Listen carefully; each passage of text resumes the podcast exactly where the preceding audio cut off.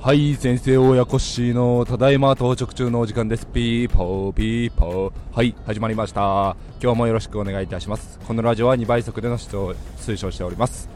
今日はですね、子供の教育、子育てについて、えー、収録していきたいと思います。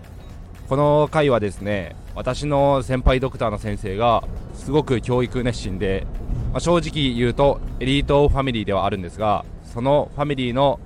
事例をもとにいろいろお話しさせていただきたいと思います。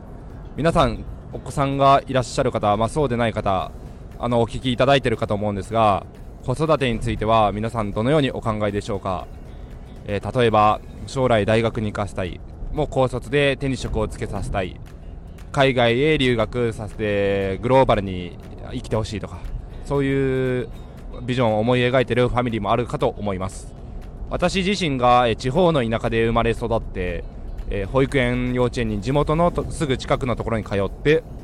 住んでいる居住地域の地域の小学校区、学校区の小学校へ通い、中学校もそのまま学区の近くのですね、公立中学校に通い、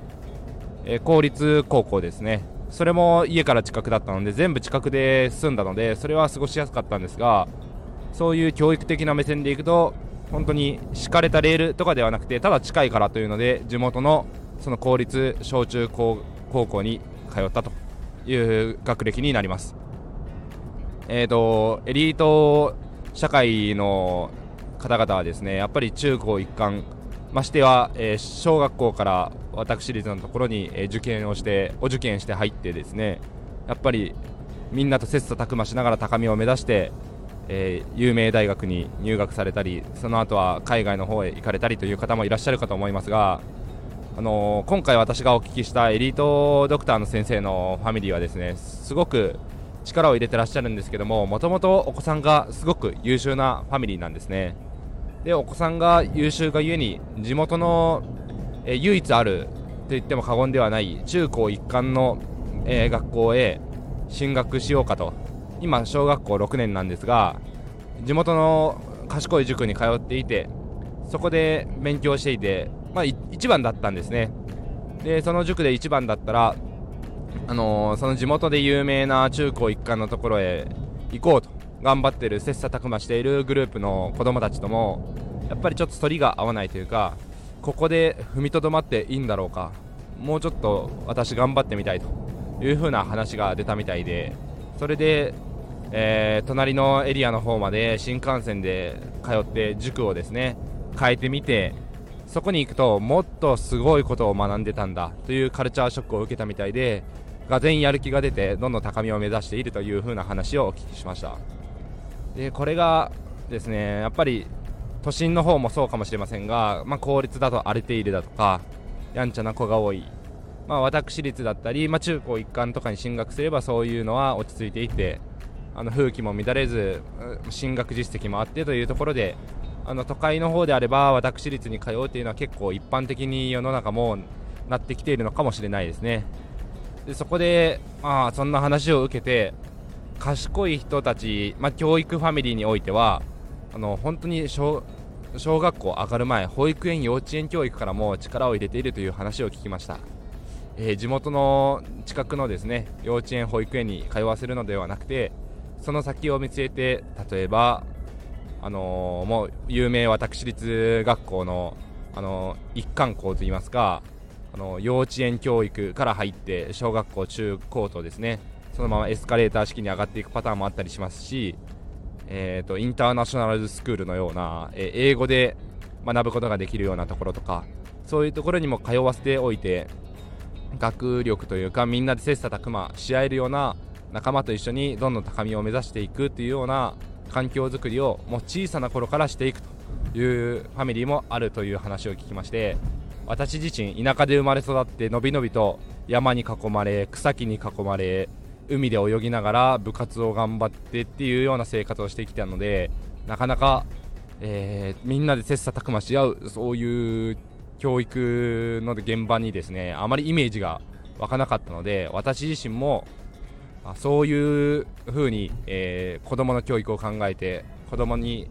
えー、学力だったりいろんな可能性を広げられるようにというチャンスを与えているファミリーもあるんだなというふうに、ちょっと子育てにおいてのカルチャーショックを私自身も受けました。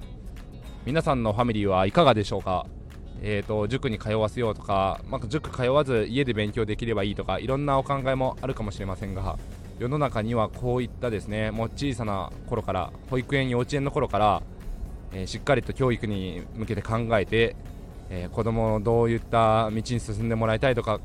えー、考えながら子育てをしているファミリーがあるんだなということを知っておいてもらえたらなと思います。でそれでこのエリートドクターの先生の話をうちの兄貴、まあ、大阪に住んでるんですけども、雑談がてら話していたら、うちは大阪で暮らしてるけども公立に行かせるつもりだよという風な話を聞かせて、まあ、ある意味茨の道といいますか、やんちゃな子がいたり荒れているというイメージが強い都心のですね、あの都市部の公立学校に通わせるのなんでと聞くと、それは社会の多様性というものを知るべきだと。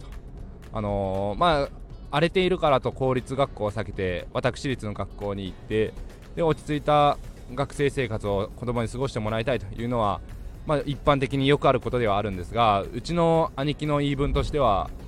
社会の多様性ですね。あの地域のいろんな人がいる、あの貧しい方から裕福な方、一般的な方、いろんな子供たちがあのみんな一緒に集まるのがその公立の地元の学校。裕福な方はあのー、その子育てにおいてしっかりと教育力を入れて私立とかの方に行くのかもしれませんが、そういった意味でいろんな子どもたちが入り混じるのがやっぱり地元の学校だというふうに話をしていて、仕事柄、まあ、営業をしていたりサービス業をしていたりいろんな仕事をしていると、いろんなですね方々に出会って、いろんな方々と一緒に仕事をしていかないといけない場面がたくさんあるかと思います。そういった時に自分の子供があの社会のエリート層のですね、あの教育熱心な家庭ばっかりに囲まれた学校だったりを卒業して、そういう子供たちとしか触れ合っていないとなった時に、なかなかそういった社会の現実だったりいろんな問題に目を向けることもできないし、寄り添うこともできない子供にはなってほしくないというのもあって、まあ、やんちゃな子に囲まれるという経験も大事ですし、その中で、えーとまあ、自分は自分なりの芯を貫いて勉強をするだとか、そういうところも、えー、芯を持ってほしいというふうに考えているみたいで、うちの兄貴の家庭は、えー、公立学校に通わせる予定だというふうに話をしていました。兄貴の奥さんも、えーと、すごく学歴がすごい方で、中高一貫のそういう進学校出られて、えー、大学も出られてる奥さんなんですが、納得したというか、夫婦で話してそういう結果になったんだなと思うと、すごくそれもある意味カルチャーショックで、あまり考えすぎなくてもいいのかなと結論は思った次第です。うちの家庭も嫁さんが実はあの中高一貫の学校出ていたりするんですが、私自身そういった経験がなくてわからないので、どうしようかと話していたところだったんですが、まあ、結論はですね、もう地元の過ごしやすい環境で一緒に家族みんなで暮らすっていうのがいいんじゃないかっていう結論に至りまして、もし子供がですね、将来もっと勉強したいだとか、あのー、自分は海外で、えーと、グローバルに行きたいんだとか、そういう、まあ、言葉が出てきた時にはそれをサポートしてあげられるような環境づくり、例えば、まあ、そういうインターナショナルスクールに通うとかなった場合にはですね、新幹線で通えるように、えー、送り迎えしてあげるとか、近くに住まいを構えるとか、そういう風なサポートをしてあげるとか、まあ、なんなら単身赴任か、まあ、引っ越すかとかですね、そういう、まあ、子供にも可能性の目を潰さないような、でもできれば地元でみんなで暮らしたいねという風な話を家族ではした次第です。皆さんのファミリーでも今回の放送を機にですね、子育てにおいて教育においてまた話し合う機会ができればいいなと思っております。それでは今日もお聞きいただきありがとうございました。皆さん明日からも頑張っていきましょう。バイバイ。